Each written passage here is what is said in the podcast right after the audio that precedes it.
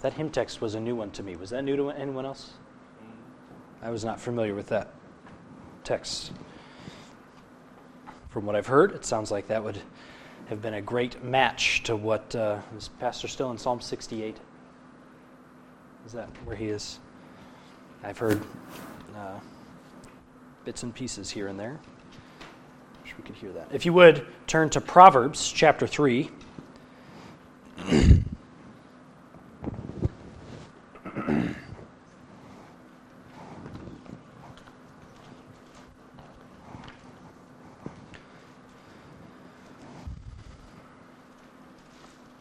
Thanks for being here tonight. It's good to see you. Glad you're here. Glad to be together.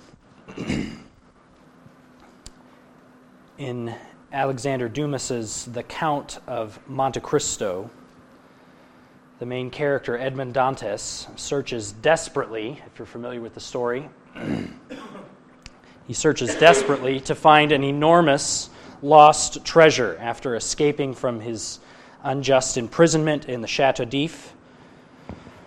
And once he finds this treasure, if you know the story, he's not content to live out his freedom in comfortable wealth. The new Count of Monte Cristo, as he dubs himself, that's the name of the treasure, the Count of Monte Cristo, he's determined to exact terrible revenge on those who arranged his false accusation and his cruel imprisonment that got him into the Château d'If initially. So he brings his enormous wealth home and into the marketplace, you could say.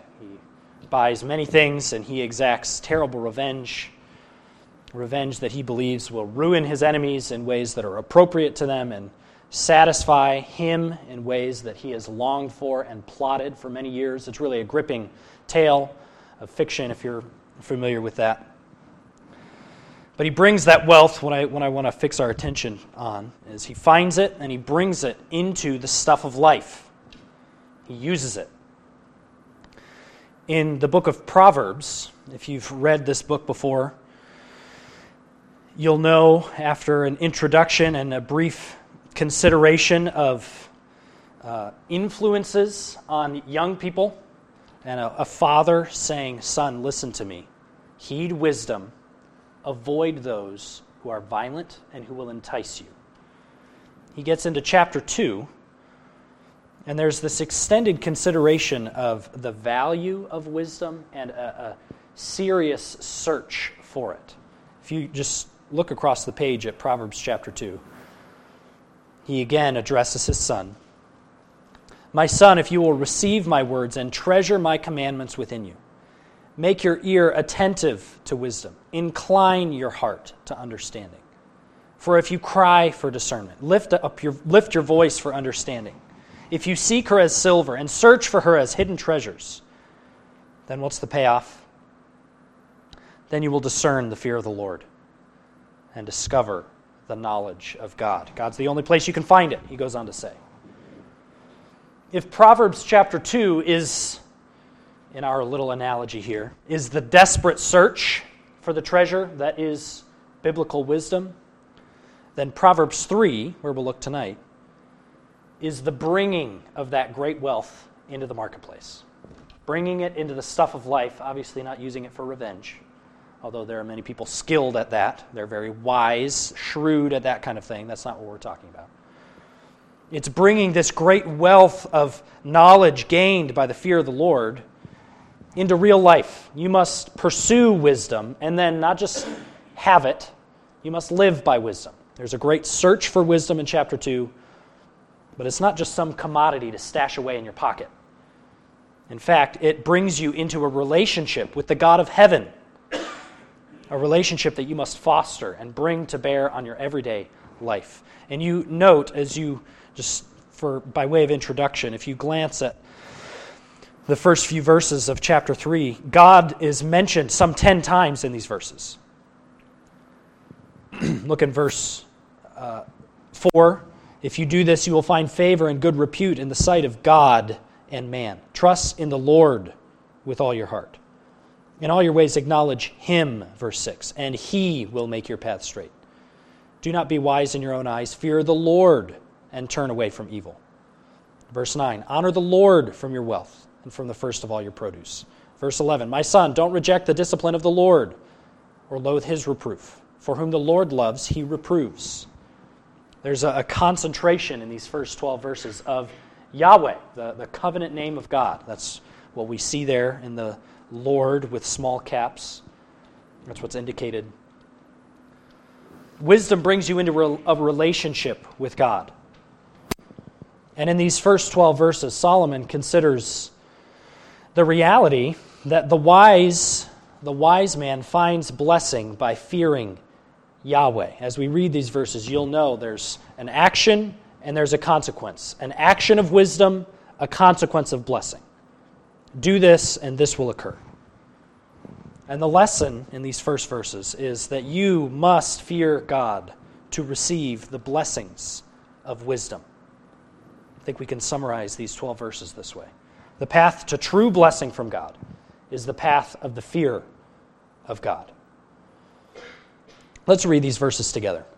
Proverbs three, starting in verse one. My, my son, do not forget my teaching, but let your heart keep my commandments. For length of days and years of life and peace they will add to you. Do not let kindness and truth leave you. Bind them around your neck. Write them on the tablet of your heart. So you will find favor and good repute in the sight of God and man. Trust in the Lord with all your heart, and do not lean on your own understanding. In all your ways acknowledge him, and he will make your paths straight. Do not be wise in your own eyes. Fear the Lord and turn away from evil. It will be healing to your body and refreshment to your bones. Honor the Lord from your wealth and from the first of all your produce. So your barns will be filled with plenty, and your vats will overflow with new wine. My son, do not reject the discipline of the Lord or loathe his reproof. For whom the Lord loves, he reproves, even as the father corrects the son, in whom he delights. The way I understand those first two opening verses of the chapter is that they're a kind of heading. And in this heading, I believe the author is equating his teaching and the commandments of God with wisdom. Look there in verse one. My son, do not forget my teaching, but let your heart keep my commandments. Look back in chapter two, verse one. And notice the equation he makes here. My son, if you will receive my words and treasure my commandments within you, make your ear attentive to wisdom. He's setting them next to each other as parallel. Turn back another page, if you need to, to Proverbs chapter one, verse one. And you see Solomon's introduction to the whole book. The Proverbs of Solomon, the son of David, king of Israel, what's their purpose? The first one, to know wisdom and instruction. These Proverbs give wisdom. These commands give wisdom. And this father, Solomon, is equating his instructions here with wisdom. And he's assuring his son that when he heeds wisdom in this introduction, this heading of the section, God gives long life. There's a clear echo here, if you if you've or if you're familiar with the law and familiar with particularly the books of Exodus and Deuteronomy. If you read these books, you see that there's covenant blessings and cursings. And I was just reading them this week. There are a lot of blessings that are offered to the people of Israel if they will obey God's commands. God says, here's my law, certainly summarized in the Ten Commandments. We've been reading it on Sunday morning in the book of Exodus. Here's all the things that will happen in the in the to the people of Israel, in the land of Israel, if you keep this. If you abide by my law, your sheep will never miscarry, they will abound, you will be wealthy, I will send rain, you will have, you'll grow into a great nation, your enemies won't attack you. But if you disobey, here's all these curses. I'm going to shut the heavens. The earth's going to be hard as a stone, hard as iron. Your enemies are going to come against you. You're going to go against them one way and flee from them ten ways, God says. You will have none of my help if you will not obey me. This was God's covenant with Israel. And there's a clear echo here in Proverbs chapter three. Let your heart keep my commandments for length of days and years of life and peace they will add to you. But as in this verse, so in all the verses, there's this clear action-consequence relationship between wise living, and divine blessing. First the one, then the other. And again, the lesson I hope we'll see is that the wise man finds blessing by fearing Yahweh. How? Well, by a number of actions and dispositions that we will see. First, notice that the wise fear God by intently pursuing godly character. See that in verse three? What's the wise action? Do not let kindness and truth leave you. Bind them around your neck. Write them on the tablet of your heart. There is a consistent and a genuine pursuit of godly character. What are these virtues? Kindness and truth. Kindness is the word that's often elsewhere translated loving kindness, what really is a paramount description of God, God's covenant faithfulness, His love to His people. Kindness and truth is, is a similar virtue to faithfulness, often translated that way. Both are indicating some kind of constancy in character, some kind of consistency, faithfulness, kind, loving kindness.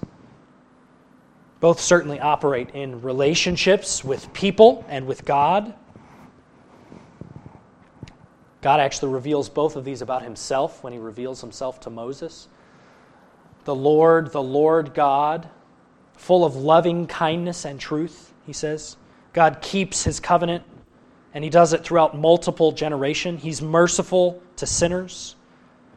But this is a person who's pursuing this. It's godly character. It's character that's like God's character.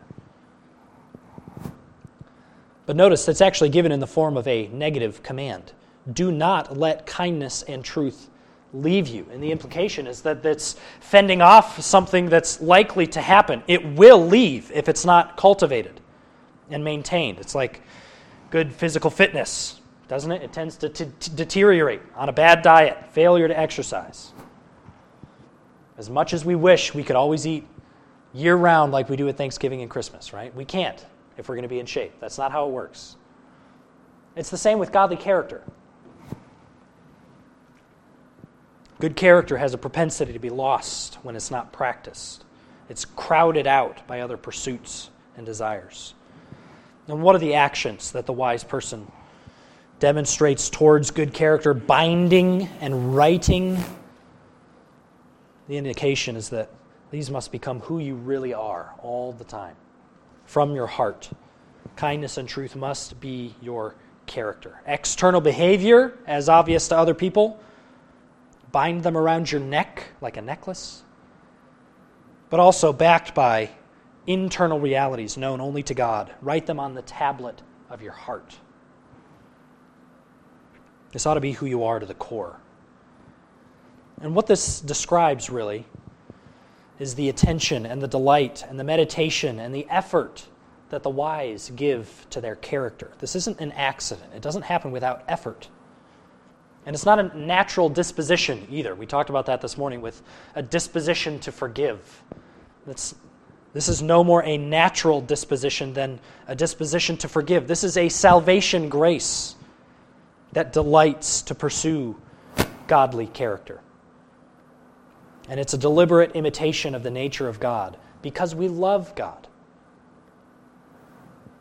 This includes love for God and delight in Him and thought for Him. So, are you relating to God in this way? Is this how you think about God? You love Him and you long to be like Him, and so you put in effort to be like Him. You take strides to be like Him.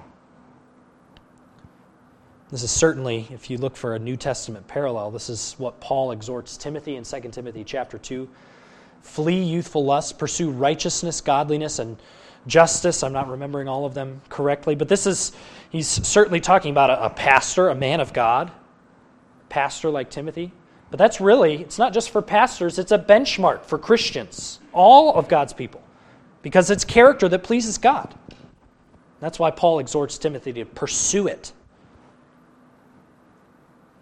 And the wise person does that because they realize it's about their relationship with God. It's not just about improving ourselves. There's a lot of that in our culture, isn't there?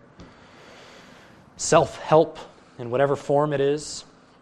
You'll even hear Christians talk about improving themselves, and maybe there's a place for that. I'm not necessarily trying to harp on that. But this isn't just about us. This is about God. That's the point I'm trying to make. And we pursue things that please God. So does your character and your growth in Christ-likeness demonstrate that you fear God?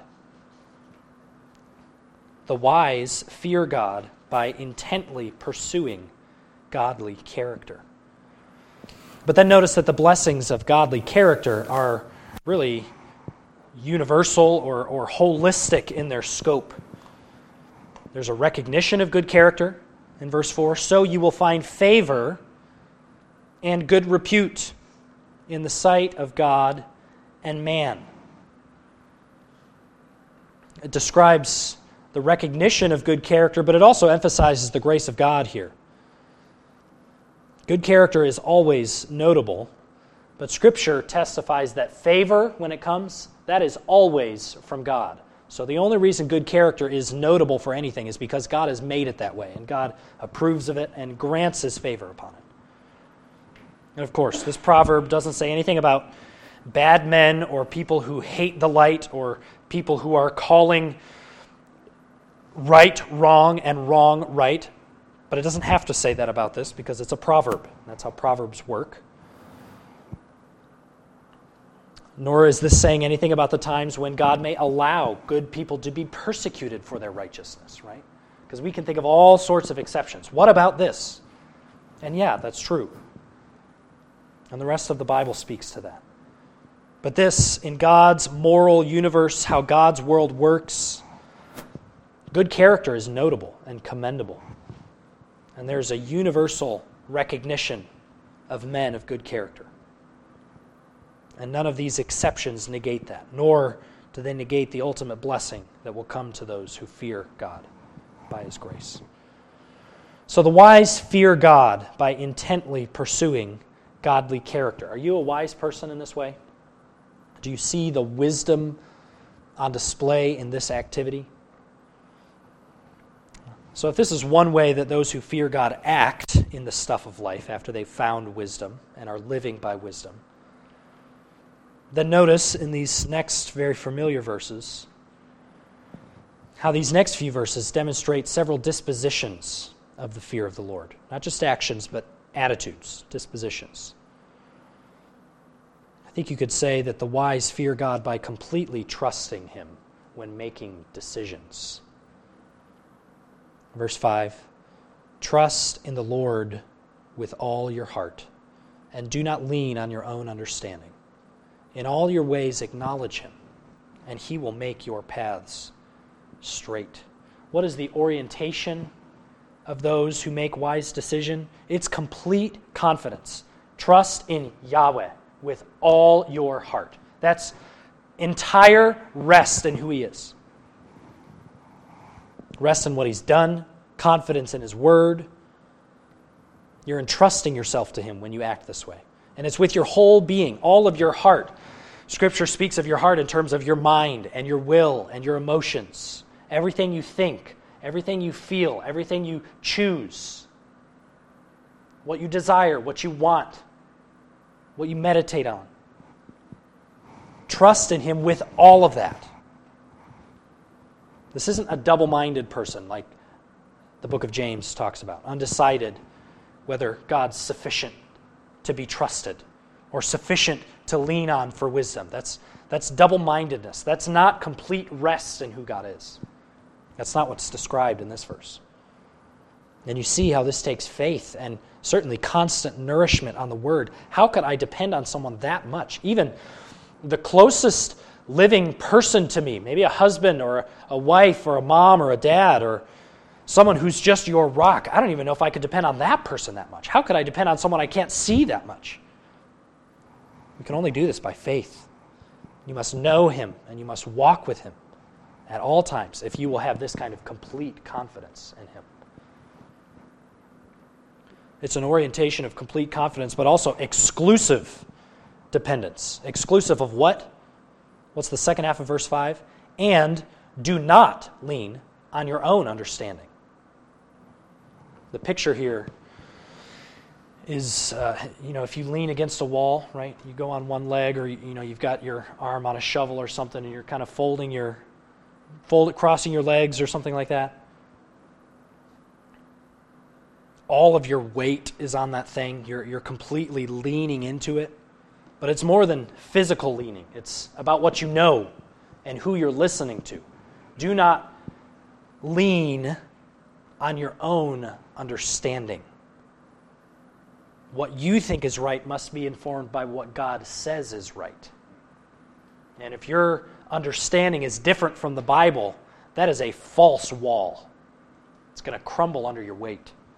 You can't lean on it. You shouldn't lean on it. Uh, last summer, two years ago, two summers ago, I don't remember exactly when, I had a problem with my uh, car, our little Mazda, faithful Mazda out there. Um, Jen and I went on a hike, and the air conditioning stopped, and we made it all the way back from Boston Mills to our house over on Arcadia, and got in the driveway, and we were going to, actually it was right after Tobias was born. Um, we were going to go to their house and meet Tobias, and uh, went to pull out of the driveway and turned off the car, and it wouldn't turn on when I started back up. Things were getting weirder and weirder as we were driving back, but then, like, nothing. It was dead. And there was this whole saga the rest of the day. The, Daniel ended up coming down and helping me, and uh, neighbors were helping me push the car all around Kingdom Come, and um, got it back in the driveway, and I was just, I have no idea what I'm doing. All, finally, we found a nice serpentine belt and shreds sitting on the bottom of my engine compartment, and uh, so, okay, battery's dead, serpentine belt's broken, probably the alternator, so I ended up taking it to the mechanic, and I have very little, as you can tell, understanding of the inner workings of my Mazda. But thankfully, my mechanic has extensive knowledge. Actually, Daniel helped me change the serpentine belt, and we learned a number of things. Uh, it was a good experience. But my mechanic had uh, has, of course, a lot of insight into the situation, and I trust him. And it seemed to me that the problem was the alternator, with what I learned that day from YouTube. Um, And it was, that was one of the problems, but he ended up discovering something else about my transmission, and said basically I was driving a, a ticking time bomb, and something could come out at any time, it could happen anywhere, and it was going to be a very expensive fix. And uh, I trust my mechanic, and uh, I was willing to make a several thousand dollar decision based on his expertise and his advice. In fact, I would have been very foolish to lean on my own understanding, because I thought it was an alternator. And when I very professionally replaced my serpentine belt, I thought I was good to go. But if I had driven that thing, I very literally may have ended up in a ditch with my transmission somewhere on Route eight or something. I don't know. I was leaning not on my own understanding. I couldn't. I didn't have any understanding. I would have been pretty foolish to try to. I wish that wasn't the case about my Mazda, but it is. So I had to lean on someone else's understanding. But notice also the orientation of comprehensive deference, not just complete trust and exclusive dependence, but comprehensive deference to God. In all your ways, acknowledge Him. This certainly speaks to the scope of the kinds of decisions the author has in views. in view all your ways, not only the big decisions, the, the crisis points, like, you know, however much money for a transmission. Those two, those are certainly included, but not just those. That's not all.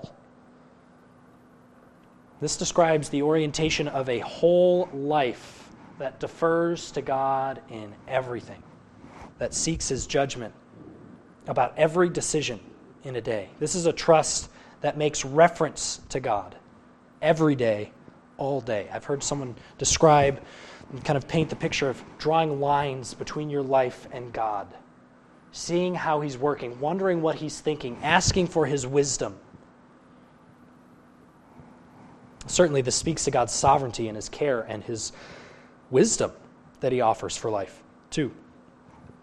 This kind of deference to God acknowledges that God rules over what I'm about to do. He can direct me in any way that he chooses.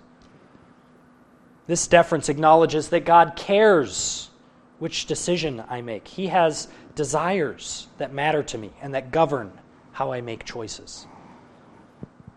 This kind of comprehensive deference acknowledges that God helps me. He will help me live a life that is entirely pleasing to him. There is no area of my life or your life that God cannot help you with. Perhaps the most consistent way we should demonstrate this orientation of leaning on God, depending on him, not acknowledging our own way, just by way of application. Maybe the most consistent way we should demonstrate this is by prayer. Talking to God in prayer is an acknowledgement of God as someone who hears prayer. When we confess sin, we acknowledge God as holy and pure and forgiving. When we thank God and praise him, we acknowledge that he's worthy. When we intercede for one another, we acknowledge that he cares. When we request something of him, we acknowledge that he's able. To pray is to acknowledge God. And not to pray is to lean on your own understanding. Acknowledge him in all your ways. Do you pray? What's the end of the verse? What's the security of the person who makes wise decisions? You will have God to guide you, and you will have God to help you fulfill his purpose for you. In all your ways acknowledge him, and he, God will do it, will make your paths straight. This is what's honoring to him. If you dispose yourself toward God in this way, he will order your steps. And the opposite is true. If you don't, you're subject to your own counsel, which is a lot more foolish than you give it credit for. There's only a snare for your feet there, Proverbs says. And if God is directing your steps, that may be through the valley of the shadow of death. Might, might it be? And God often keeps us from seeing down the road. We often don't see many steps ahead of us. But the person who depends on him, God keeps them upright, and he orders their whole course of life. But it really does get even more specific. God will help you fulfill his purpose for you. This phrase is actually the same thing that God says and does towards King Cyrus to cause him to rebuild Jerusalem and free his people to return to the land. We won't take time to turn there, but if you want to read, if you want to write down the reference, Isaiah forty-five thirteen. God directs his steps. He's a pagan king, doesn't acknowledge God, but God so orders things, directs his steps, that he does exactly what God intended for him to do. And that's where I'm drawing that phrase, that point from. God will help you fulfill his purpose for you, as he did for godless Cyrus, because God is intimately involved in the decisions of men to bring each person to his appointed end.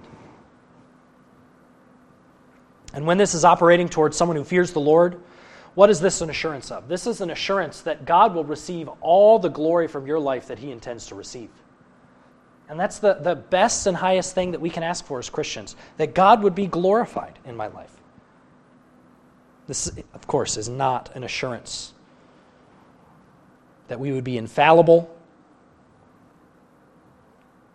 but it is an assurance that even as we operate in our own free will, in God's eternal wisdom and power, he will do exactly what is good and right through those who fear him. So the wise fear God by completely trusting him when making decisions, and they're blessed with tremendous security in life. God leading you, and him leading you in the way that he intends, and that he will receive glory from your life by. And the next few verses continue to speak about choices, moral ones in particular, but with reference to, I would say, whose evaluation you're heeding. So this isn't just about trust in making decisions, but about values in making decisions. And we see in verses seven and eight that the wise fear God by humbly adopting his assessment of moral choices. What do I mean by that? Verse seven, do not be wise in your own eyes. And the wise here are accepting the fundamental evaluation of God above all others. And, and, and stick, stick with me. There's a direct comparison in the verse between who is evaluating you as wise. Do you see this? Is it you? Be not wise in your own eyes. The implication is be wise in God's eyes. Proverbs twenty-six twelve says, do you see a man wise in his own eyes? There is more hope for a fool than for him. Is it you who's saying that you're wise, who's thinking that you're wise, or is it actually God who's confirming that?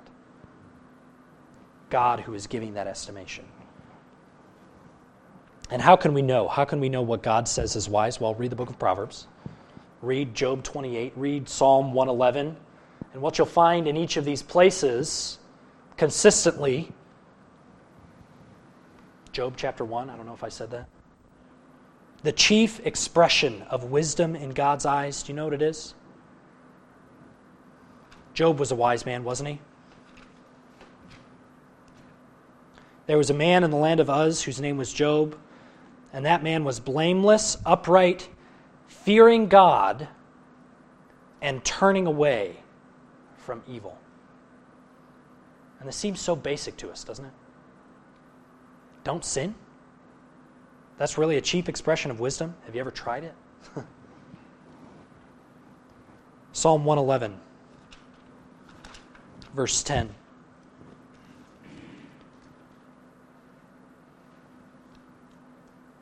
The fear of the Lord is the beginning of wisdom. A good understanding have all those who do his commandments. His praise endures forever.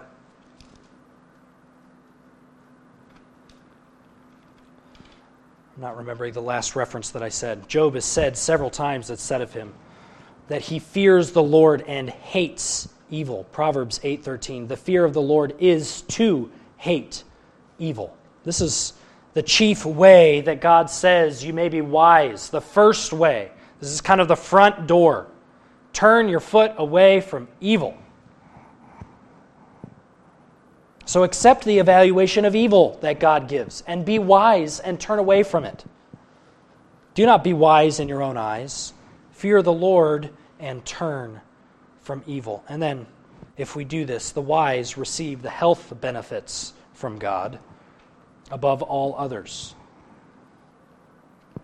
It will be healing to your body and refreshment to your bones. This healing will be thorough. It's to your navel and to your bones. These, there are actual physical rewards and consequences to moral choices. We understand this. Clean, godly living certainly avoids the diseases accompanying sinful living. But also, this is an assurance that the refreshment will be comprehensive. It will be healing to your body and refreshment to your bones.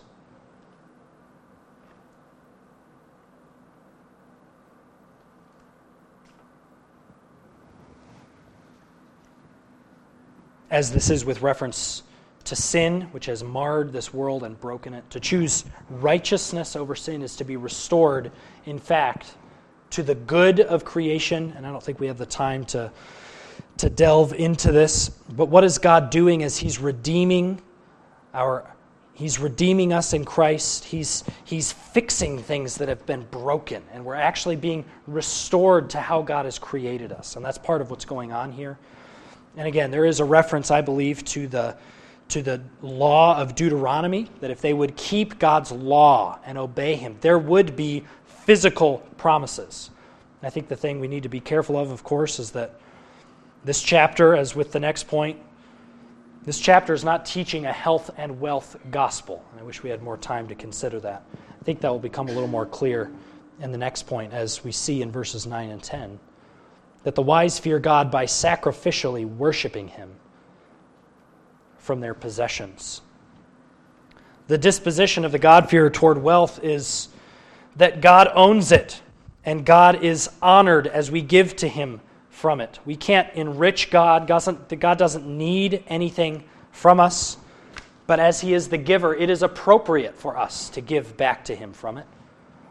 And God shows favor towards those who honor him. When God's people do this, God rewards them in kind. What's described in verse ten is barns that don't need any worry over them, and vats that aren't just flowing with wine, but overflowing with wine. You need another one. And maybe you'd say here, like you might say in verse eight, well, I've given my tithe my whole Christian life, and I'm not rich. What gives here? I think we should ask the right question. Are you honoring God with your giving, or are you seeking honor for yourself? I think it's easy to be mistaken on this point and misled by our own selfish lusts here, because these verses are not teaching health and wealth. This verse doesn't allow the God-fearer to put his trust in riches.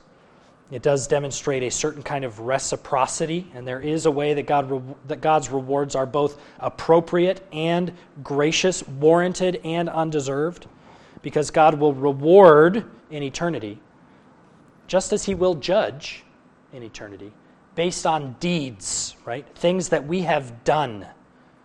And there is there is a connection between those. Not that we deserve them, but God will graciously give them as they are appropriate. God says, those who honor me, I will honor. And we should be clear that God is one who diligently rewards those who seek him. And certainly we believe that this healing and refreshment and wealth and abundance will come in eternity when all things are made well and all things are ours. There is eternal reward and honor and vindication for those who fear God in life. But yet in this life too, even for us, not under the old covenant, but even in the new covenant, are we not rich among all men by the simple pleasures of life enjoyed in right relationship with God? The spiritual blessings we have in Jesus Christ, and even the material abundance we have among the people of God, as there is care shown and love given. We would be well served, not tonight, we'd be well served to, to look at the connection here to the covenant promises of Deuteronomy, and I do believe that's the context of these kinds of promises. But to the final verses. The wise fear God. What's the final action presented here? They fear him by steadily receiving his loving discipline. There are certain attitudes that the wise person avoids when God is disciplining them. An attitude of hardness. My son, do not reject the discipline of the Lord. But also an attitude of, of rejection, of fear, perhaps knowing the difficulty of what God's about to bring into your life and dreading it, hoping to avoid it. This is the kind of attitude that the wise person avoids in God's discipline. Do not reject the discipline of the Lord or loathe his reproof. But what are the truths that can stabilize a person in affliction? For whom the Lord loves, he reproves, even as a father corrects the son in whom he delights. This is, isn't it, the blessing of this, this pair of verses? We've seen an action and a blessing. A way that you fear God and a way that God blesses you based on that fear. And this is the blessing. And what is the blessing? The one whom God disciplines, he loves that person. And that's the greatest and highest blessing that we've been given, that we would be called children of God. How can this be that God would love a soul like me? It really is a marvel, and it is a blessing that God has named some as children and allowed us to call him Father. God reproves the people that he loves, as a father does his own child. God's love, God's discipline indicates God's love, and we ought not to harden our hearts and our wills against it. And this should be a truth, shouldn't it? That stabilizes us in that time of discipline. The truth that God loves you. God loves you enough not to leave you to your own way, not to leave you in your own sin. How many times have children received this from loving parents, insisting on their own way that their parent knows will be destructive to them? God loves us enough not to leave us to ourselves.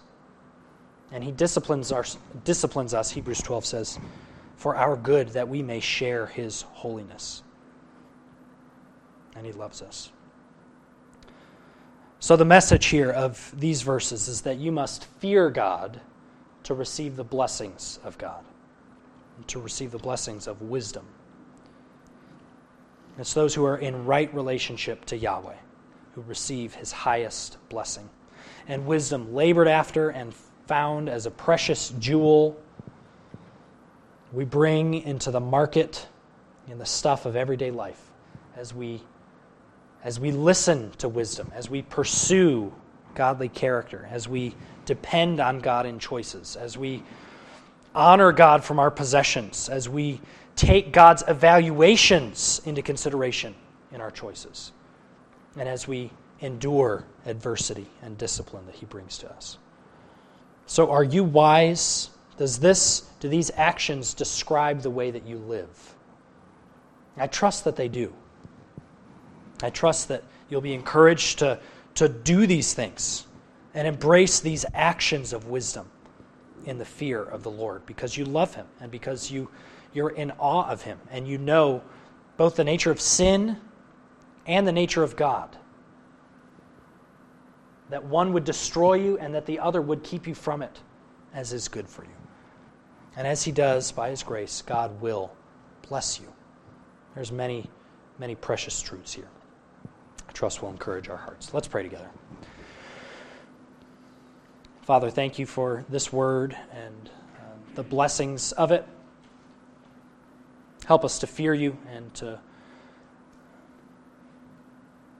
walk in the fear of the Lord all our days. Lord, we need help. We need faith to do this. Help us to trust You and walk with You even this week as we read our Bibles and pray and depend on You in that way. Help us to love each other and to encourage one another in love. We pray this in Christ's name.